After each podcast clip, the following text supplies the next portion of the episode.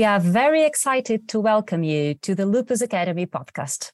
I'm your host, Raquel Faria, a doctor of internal medicine at the Centro Hospitalar Universitário do Porto. In this podcast, I will talk with experts from the Lupus Academy Steering Committee about highlights of congresses. We will also discuss difficult cases and have an episode where we review all the exciting things that have happening in lupus this year. You can listen to the, this podcast on Spotify, Apple Podcast, or wherever you listen to podcasts. All episodes will be also available in the library on our website. Please check the show notes for all relevant links. The Lupus Academy has been providing accredited educations for healthcare professionals since 2012, and with this podcast, we plan to provide you with regular updates in the field of lupus which we hope you will enjoy wherever you're listening.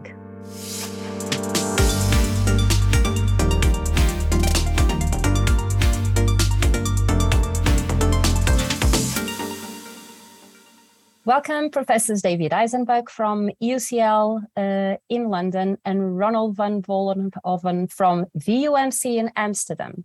Both, both have been members of Lupus Academy Steering Committee for over 10 years. Welcome, gentlemen. That's part of why we are excited about new developments. The other thing that's also exciting is that we are getting better, slowly but surely. I emphasize also slowly in doing the clinical trials. Yeah, I, I have a couple of thoughts because I think it's very fascinating. But my answers are some of them are going to be controversial. So the first, the easiest answer is uh, you are right and we don't know. But that's not a very nice answer. But this is controversial because the EMA and also the FDA in the United States have not taken that position. The real emphasis was, was to try to get over the point, a very important point, that lupus patients have lots and lots of symptoms, but they're not all due to activity of the disease. They could be due to damage, they could be due to concomitant disease. And I would have liked to see that those who are developing this drug would have embraced the position that there is a biomarker for this treatment. Because having a biomarker for a treatment is a great thing to give a drug a chance to shine, let's put it like that, you need to keep the steroids as low as possible. If you can, the other immunosuppressives as low as possible. That at least gives your drug a chance to show what it can do. Without that, it's difficult. We should not complain too much. There is a little bit of a, a tendency in the lupus community to say, and oh, it's been so terribly difficult with the clinical trials. We've had so many failed trials, but we are is sometimes feeling a little bit too sorry for ourselves because in every medical area there are there are trials that fail. A, an executive from a pharmaceutical company will tell you that of all the drugs that are tested in phase one, only one percent makes it to phase three, and they fall down by the wayside. Question: Is the fatigue due to lupus? And you'd be amazed: thirty percent of, of, of respondents in that exam said, "Oh yeah, fatigue. That's a lupus feature. So yes, it's due to lupus." But it wasn't. It was due to the hypothyroidism. And, and that's how mistakes get made.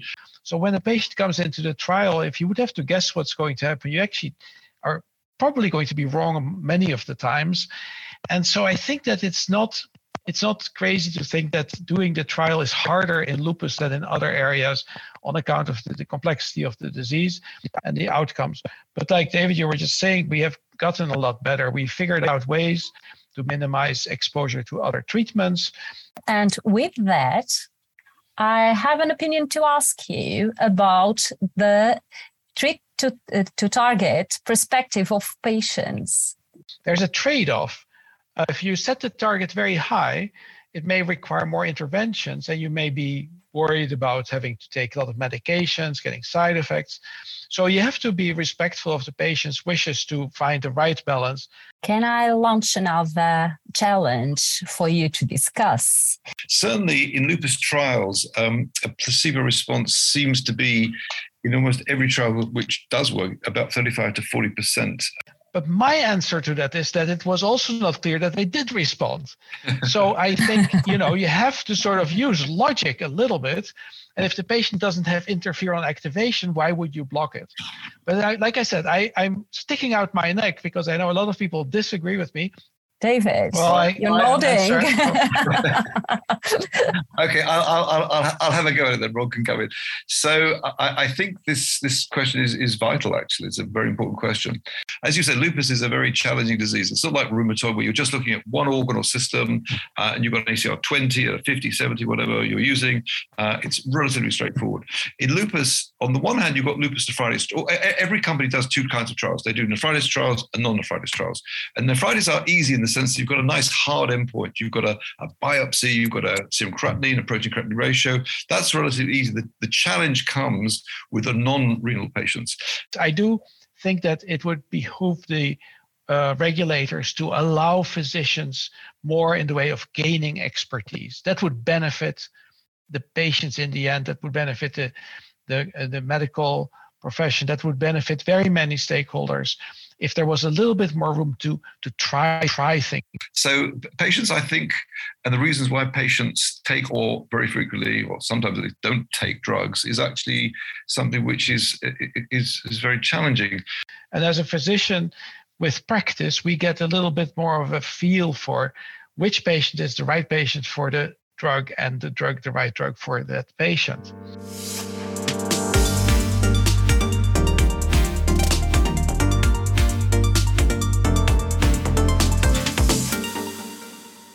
Thank you for listening. Join us for a new episode at the end of every month. In the show notes, you can find links to our library and relevant resources. You can now also follow us on Twitter at Lupus Academy and other social media.